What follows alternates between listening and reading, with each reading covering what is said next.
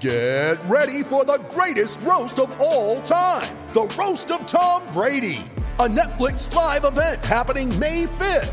Hosted by Kevin Hart, the seven time world champion gets his cleats held to the fire by famous friends and frenemies on an unforgettable night where everything is fair game. Tune in on May 5th at 5 p.m. Pacific time for the Roast of Tom Brady, live only on Netflix. You ready? Showtime. On May 3rd, summer starts with The Fall Guy. Let's do it later. Let's drink a spicy margarita. Make some bad decisions. Yes. Audiences are falling in love with the most entertaining film of the year. Fall guy. Fall guy. Fall guy. That's what the poster said. See Ryan Gosling and Emily Blunt in the movie critics say exists to make you happy. Trying to make it out? Nope. Because I don't either. It's not what I'm into right now. What are you into? Talking. Yeah. The Fall Guy. Only in theaters May 3rd. Rated PG 13. Hello, everyone, and welcome to another episode of the College Hoops Daily Podcast presented by Betfred Sports. My name is Zac Pro. I am the host, and this is the show where we talk all things college basketball from now until the end of the Final Four, which somehow, some way, will be on Monday night. We will have the national championship game, but don't worry, you know we are going to be continuing this podcast talking basketball throughout the offseason. And already we have some major, major news waves in the offseason. But we are now just over 24 hours away from the Final Four. And I totally understand, right? This is one of the most wacky, bizarre Final Fours I remember in terms of teams. But when you look deeper and deeper into it and the programs and the teams just based on what they've done this season, the more you look at it, the more you squint, it does make a little bit of sense that these four teams are here. And I have a few thoughts on just how unprecedented this Final Four is.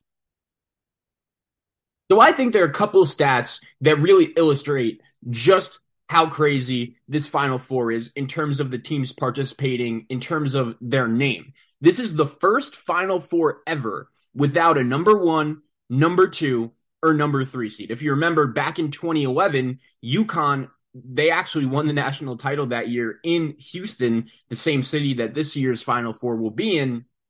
They won that and they beat Butler in the national championship game, who was an eight seed. I will pull up that exact Final Four right now and what the teams were in terms of uh, their seeding. But UConn in 2011 ended up winning the whole thing. The other teams in the Final Four that season were number four seed Kentucky, number 11 seed VCU, and number eight seed Butler. So those were pretty high in terms of the number of seeds, but you at least had a three seed, and this year we do not have that. A few thoughts on UConn, right?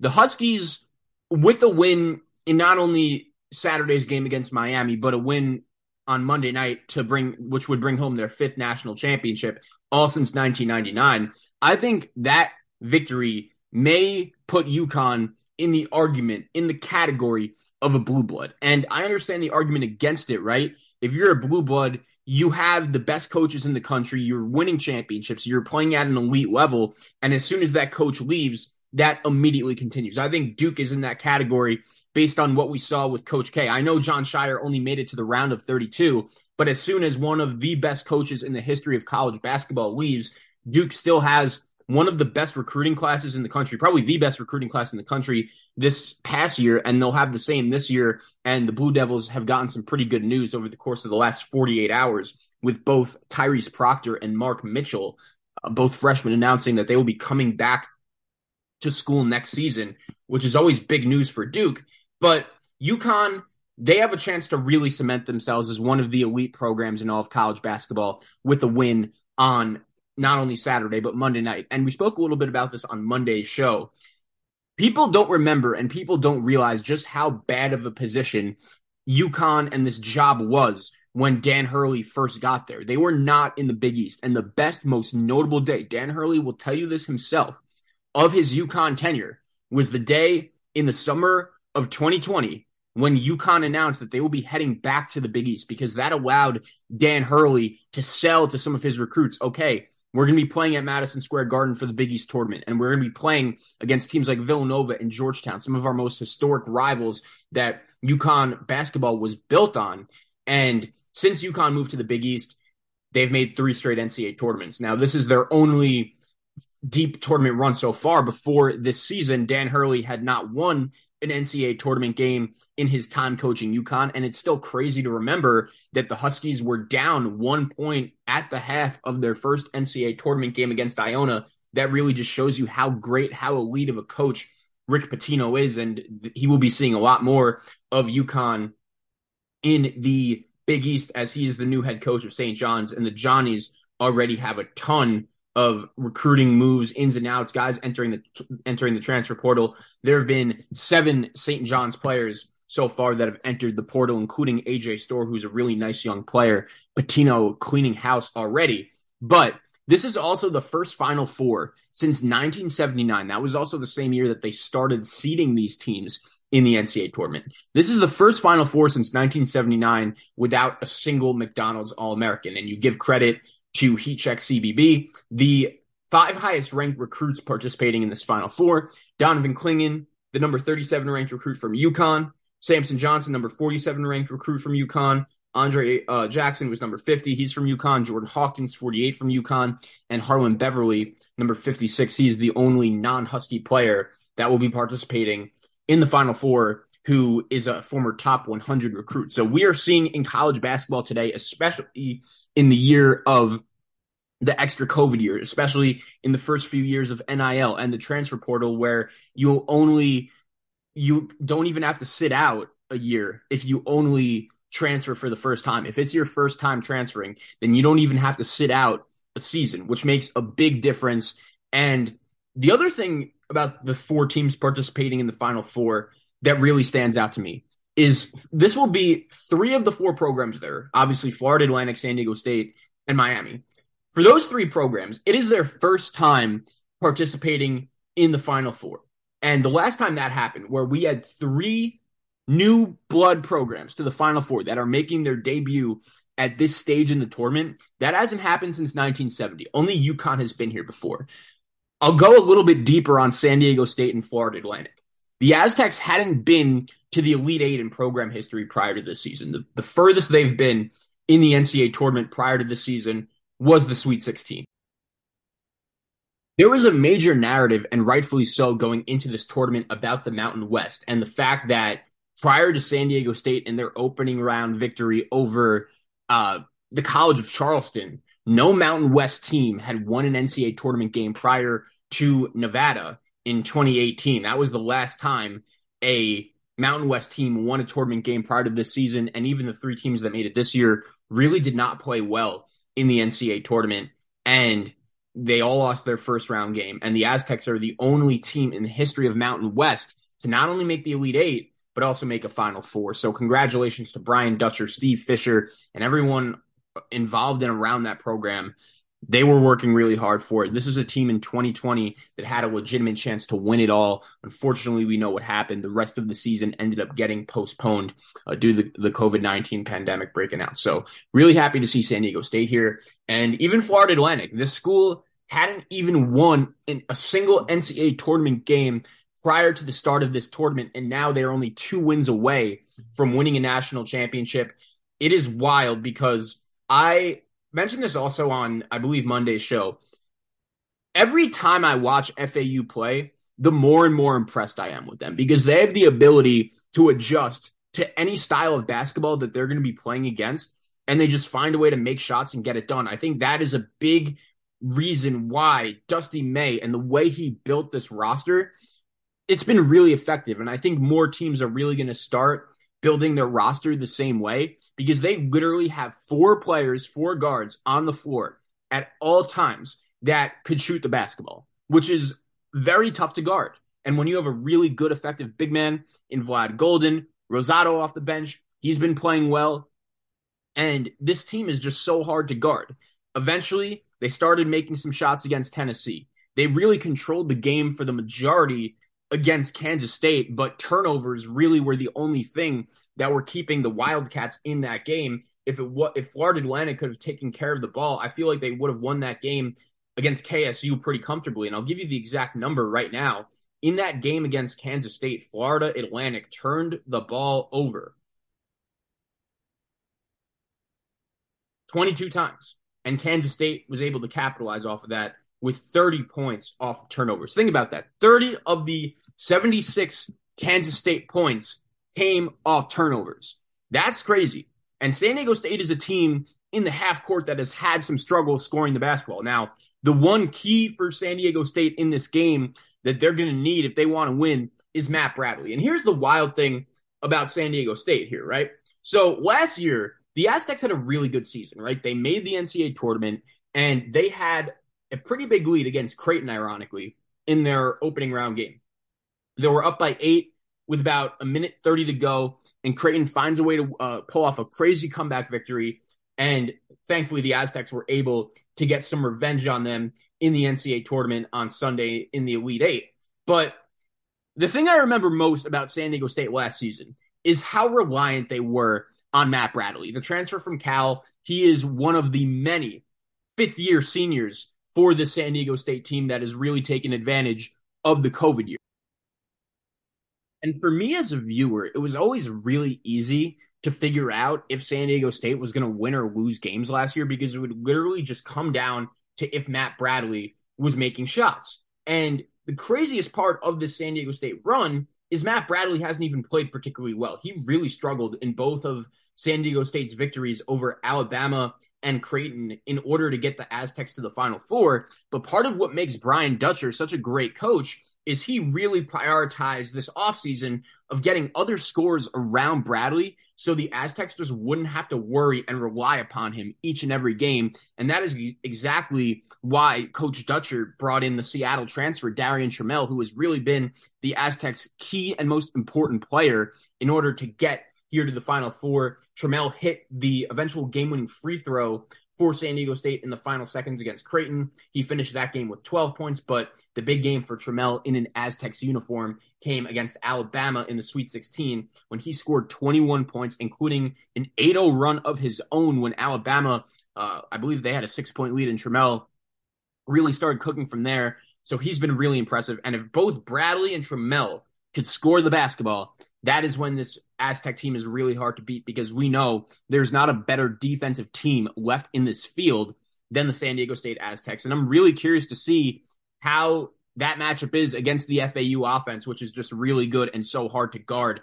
And when it comes to both these teams talking about this first game that will be happening in the final four, it will tip off Saturday at 609 Eastern. I think not only both of these te- teams playing, but any of the four teams that are going to be playing in Houston this weekend, I think they have a legitimate chance to win a national championship. And I know that the question everyone's asking themselves right now is UConn or the field. Can anyone not named UConn win this tournament? And a lot of that is based on just how well and just how dominant the Huskies have been throughout this tournament. Aside from their one half against Iona to kick off their NCAA tournament uh, run, they've been dominant for this entire tournament and they look pretty unbeatable right now. But at the same time, there's a reason why San Diego State, Florida Atlantic, and Miami is here. What if I told you that three of the four teams that are going to be participating in the Final Four this weekend have a banner for sure that they'll be hanging up? And I, technically, each team will have a Final Four banner, which they will be hanging up, which is really good. And, and that's obviously great for the program. But I mean regular season banners that we might have seen coming. Like, was there anything that these teams did in the regular season that showed us they're bound and they're worthy and that we shouldn't be shocked to see them in the Final Four? And my answer to that is each one of these teams showed us many times throughout the regular season that they were capable of doing this and going on long runs. San Diego State won both the Mountain West regular season and conference tournament title. And I know that everyone likes to dog on the Mountain West and say just how bad and how poorly it's performed in the NCAA tournament recently, especially if your name is not San Diego State. But at the same time, the Mountain West has been a really good league and a competitive league that has sent a handful of teams to the tournament over the course of the last few seasons. It's not an easy league to win in. The travel is tough. The venues and opposing fan bases are really tough. And one game that really stands out to me about the San Diego State team that really made me realize and think like, okay, they might be good enough to go on a deep run in the NCAA tournament was actually a game they played pretty late in the season. I'll give you the exact date right now, but it was against New Mexico. And this is the same New Mexico Lobos team, Aztec fans will remember this, that went into Viejas Arena in the beginning of Mountain West play and beat San Diego State. And that was the only home loss of the season for the Aztecs, losing at Viejas Arena, one of the best home court advantages in the country. They lost that game on Saturday, January 14th to New Mexico. And fast forward later in the season, New Mexico was really slumping, but they still had a ton of talent. And they had a home game on another Saturday against San Diego State. This was February 25th. And the Lobos needed this game if they had any chance to get in the NCAA tournament. And I know that Richard Pitino is only in his second year. And ultimately, when we look back at this New Mexico Lobos season, it's going to be pretty disappointing, especially considering just how well they started off the season. But this is a Lobos team that's super talented with Jamal Mashburn Jr., who, in my opinion, is a future NBA guard, Jaelen House, Morris Udeze, Josiah Allick, a rebounding machine, the transfer from UMKC. Like this New Mexico team is pretty legit. Not to mention their home court advantage. The pit is one of the best home court advantages in all of college basketball. And if New Mexico had any shot of getting in the NCAA tournament, this is a game they needed to have.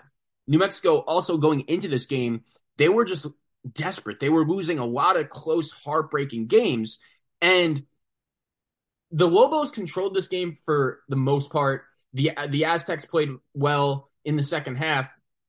And in a very close game down the stretch, Lamont Butler hits a pull up three in transition to give the Aztecs the win at the buzzer.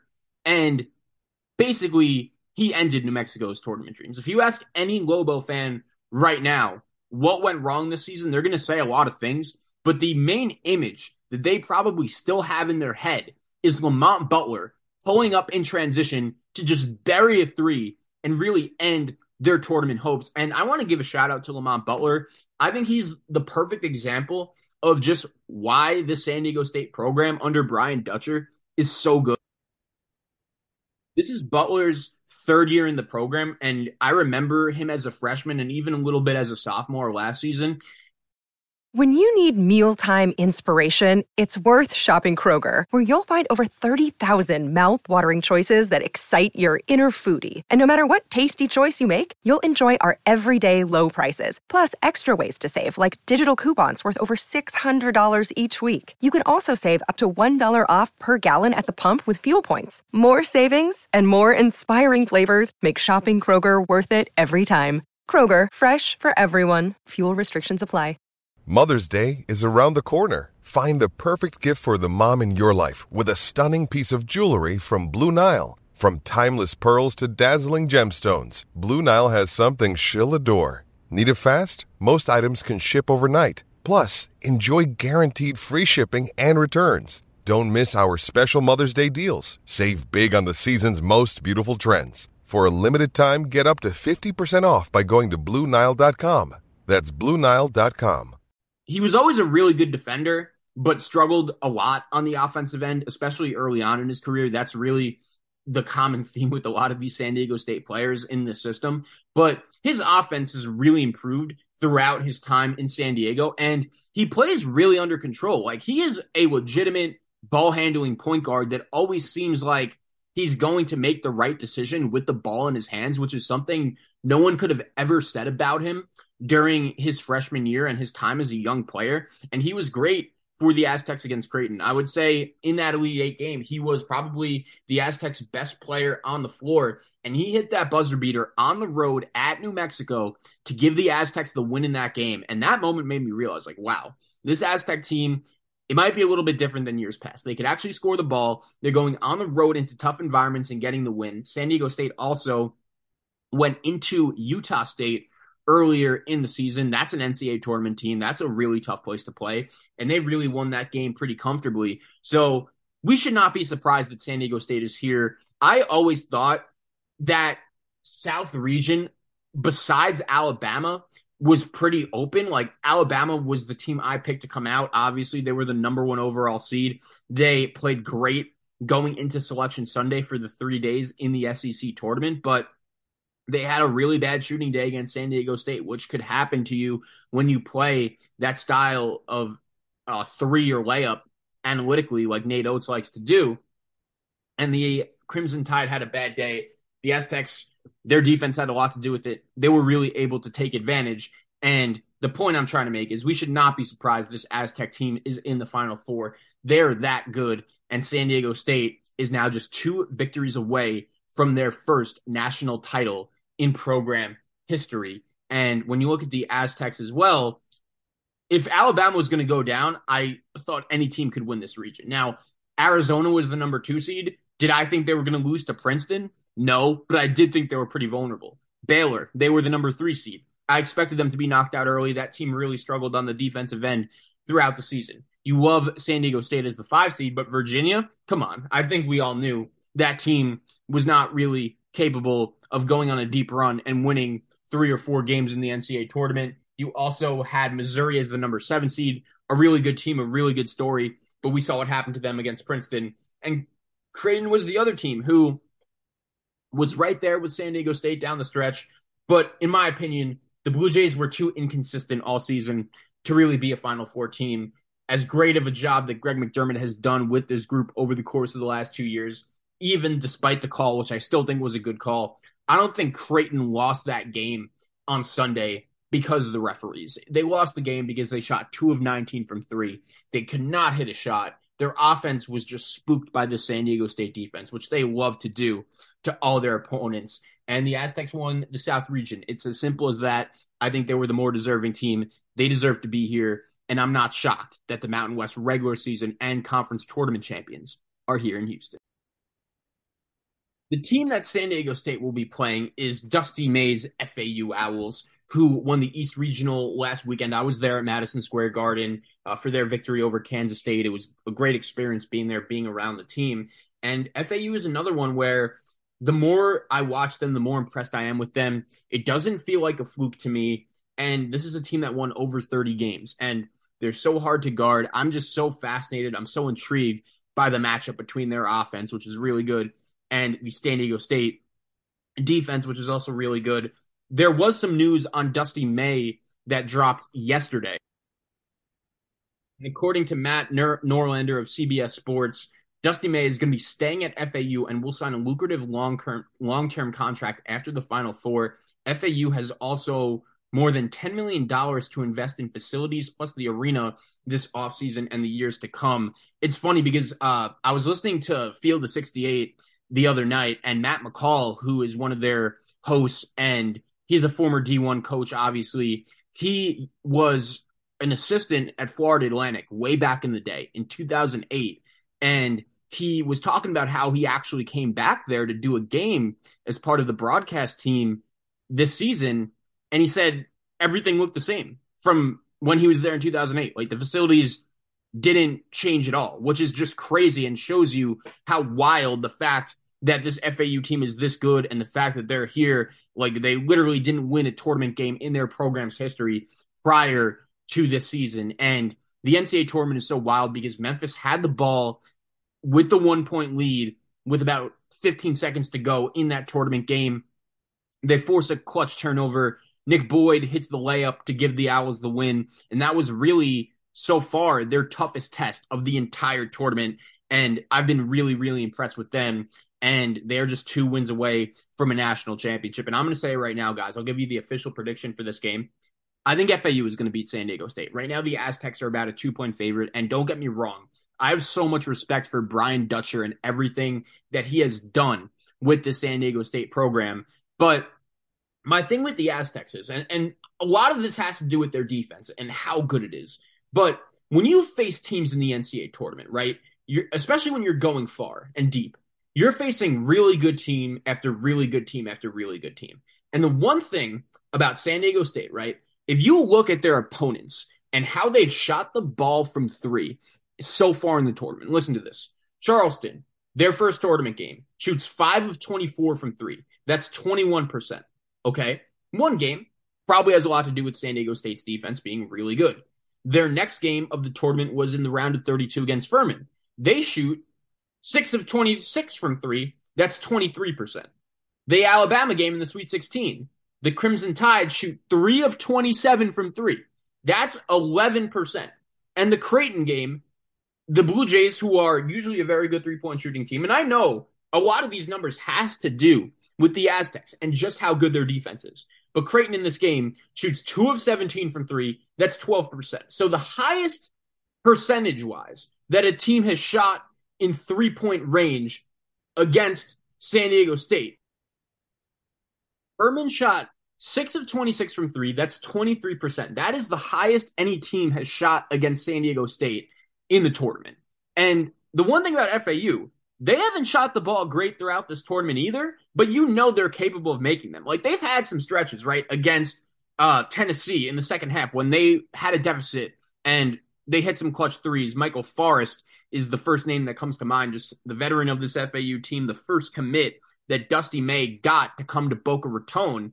Michael Forrest, he hit some big threes. And that's another thing about Dusty May, I have to say. You guys realize that this dude, when he took the FAU job and he first got there and he saw just how bad the facilities were, he cried because he thought he committed, and this is an exact quote from him, career suicide. He thought it was that bad. And now, just five years later, he has this team in the final four. The Owls are also 11 and 1 in games decided by five points or less. So I think the FAU guards are going to do enough in this game to score and get the job done. Give me the Owls to go to the national championship game. The next game, of course, UConn and Miami. UConn is the number four seed. Miami is the number five seed. And I'll say this about Miami. I think when they got to the Elite Eight last season, right? And this is by no fault of their own. As a matter of fact, they deserve credit for this because they were able to take advantage. But when Miami got to the Elite Eight last year, it felt a little fluky to me. And I'm not saying that as an insult. I'm just being completely honest. They were very fortunate to beat USC. That was a 50 50, very close game. A couple calls went their way down the stretch.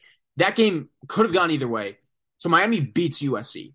They then draw an Auburn team. And by the way, Miami was a number 10 seed last year when they made the Elite Eight. That's a big difference compared to this year when they got a number five seed.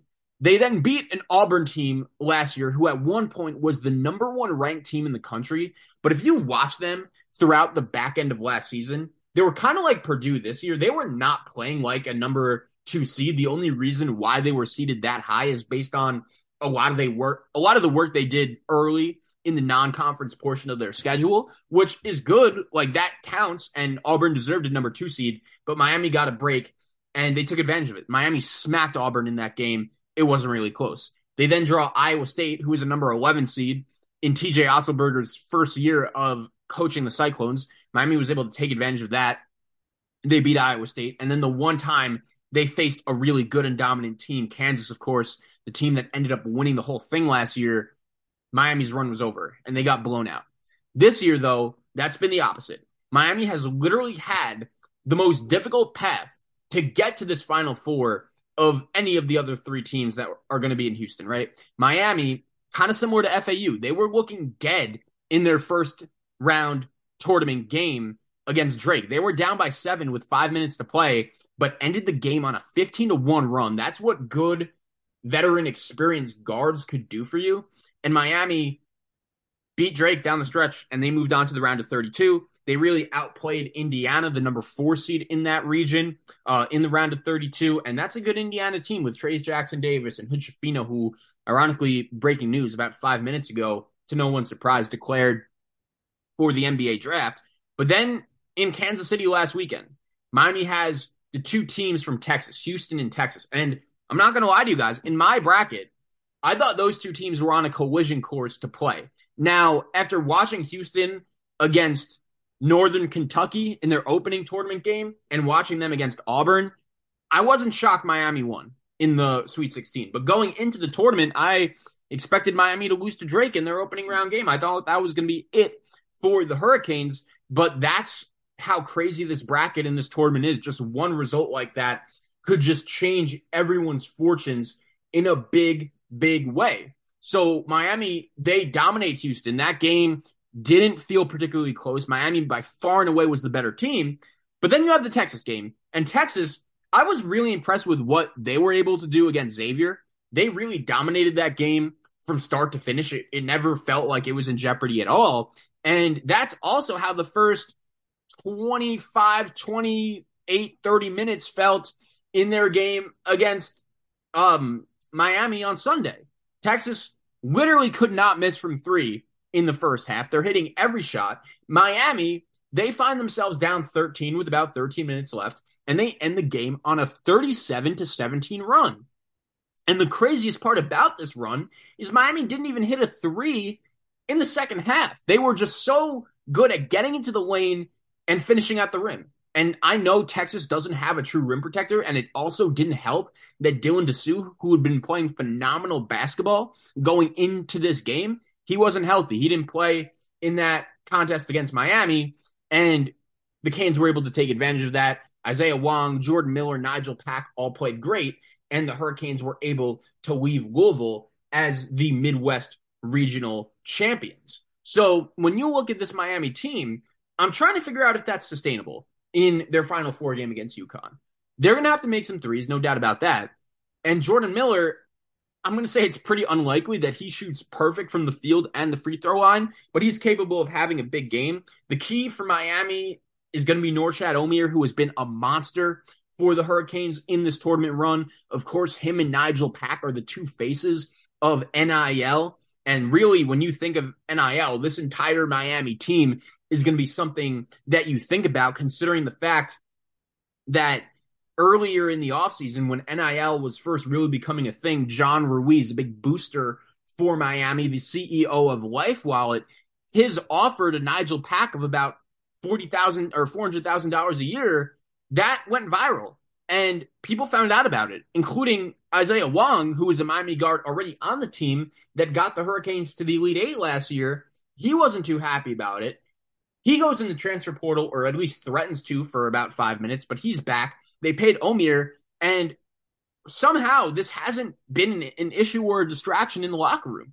And Jim Larrañaga, the Canes head coach, deserves a lot of credit for that. He's been around the game of basketball for a really long time. Of course, we remember him as the coach of George Mason in 2006 when the Patriots were able to go on a miraculous run to the Final Four and beat UConn in the Elite Eight to get there. This is going to be his second Final Four. He is the only coach that will be on the sidelines in Houston this weekend that has experience as a Final Four coach. And I think Miami's journey has just been really impressive because I have been one of those people that has just forgotten about the ACC, especially like my thing with the ACC this year was they were like low key under the radar teams I liked that I think could win a game or two in the tournament. I'll be honest, Miami wasn't one of them. I thought eventually their defense was really going to catch up to them in some point in this tournament, and it just hasn't yet. Their their defense has been pesky, it's been effective, and they they're just scoring enough. It, it seems to me like their best defense is just scoring more points on the offensive end, which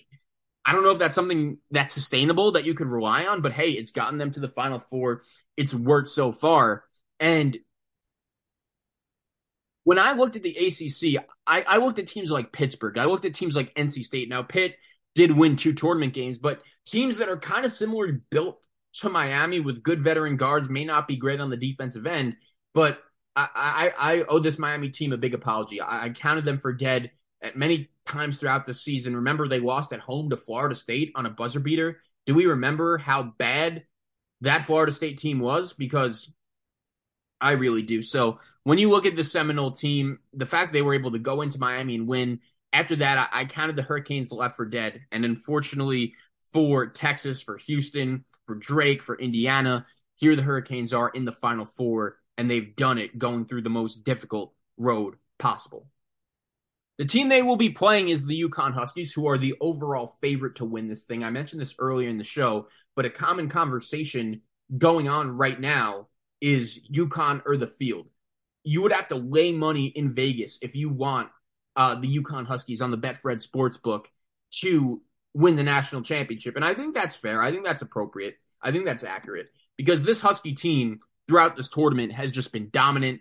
They've been really good. And we knew they had it in them, right? For the first few months of the season, UConn by far and away was the best team in college basketball. They did hit a little bit of a wall during Big East conference play, but that is the most ideal time to hit a wall. And no one knows that better than this UConn Husky program, who many times over the course of the last two decades, when they've won their national championships, they've had a very similar road and a similar path to this, where they hit their stride early, look really good throughout non conference play, hit a wall in conference play, and next thing you know, they're playing their best basketball at the most ideal time, and they're only two wins away from a national championship. And if you look at the teams that UConn beat during their non conference portion of the schedule, they beat Oregon by 24 in the PK 85. And I know this isn't vintage Dana Altman, Oregon, but that's still a really good team with some talent early in the season. UConn beats them by that much. That's impressive. Alabama, you, you know, the team that was the number one overall seed in this tournament, that won the SEC regular season and conference tournament title. Alabama at the PK 80 lost to UConn by 15 points. Iowa State, a team that was really good at the top of the Big 12, a team that was fresh off a victory over number one at the time, North Carolina. UConn beat Iowa State 71 to 53 in the championship of the PK 85.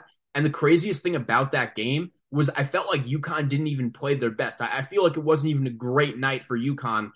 Looking at the numbers here, they shot 42% from the field and 27% from three in that game, and they were still able to win by 18 points. That's impressive. They also beat Oklahoma State, who just missed the tournament. They beat Florida on the road by 19. Really impressive stuff. And UConn still has not lost a non conference game this season. If you look at their complete body of work, they are uh 15 and 0 during games against non-conference opponents. That's really impressive. And Dan Hurley deserves a lot of credit considering where this Husky program was when he first took over. Adama Sanogo, a guy that I've been a little bit harsh on.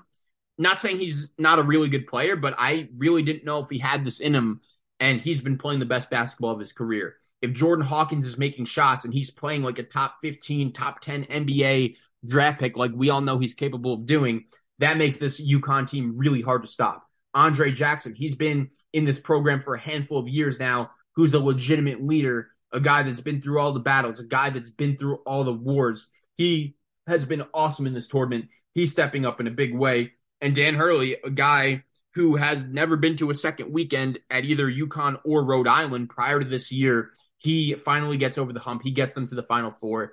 And UConn has to be considered the team to beat and the overall favorite going into this weekend. Now, I do think each of the other three teams are very capable. I think they'll have a chance, but I do think UConn is going to beat Miami. Six points, uh, five and a half points right now is the line. I think that's an interesting number. I think that's about right. It, it's interesting to me that it hasn't moved at all either. But knowing UConn and the history of their program, the fact that they've won an NCAA championship in Houston before, that's all I need to at least pick them over Miami on Saturday night. I think we're going to get a Miami or uh, a FAU UConn national championship. And just to show you guys how much I believe in FAU, like I'm not confident that I would pick the Huskies to win that game just yet. I want to see what happens on Saturday, but I'm really looking forward to this Final Four. I, I think considering the teams that are playing, a lot of people are going to look at it and say, why would I watch this? This isn't good for college basketball. But if you watched FAU throughout this tournament. If you've watched um, San Diego State throughout this tournament, you know they're really good. Obviously, UConn and Miami, we're a little bit more familiar with them playing in Power Six leagues. But I'm really looking forward to this Final Four. I think it's going to be really fun, really exciting basketball. And no matter who's playing in the Final Four, if you get close, competitive, quality games, people will talk about it. The ratings for the first round of the NCAA tournament were at an all time high. I don't think that's going to just drop out of nowhere. So I'm really looking forward to this Final Four. It should be a really fun weekend in Houston. And congratulations again to all four teams, all four coaches. They're going to be participating. I can't wait to check it out. That was another episode of the College Hoops Daily Podcast presented by Betfred Sports. My name is Zac Kroll. I'll talk to you guys soon. Everyone enjoy your weekend, and everyone enjoy the Final Four.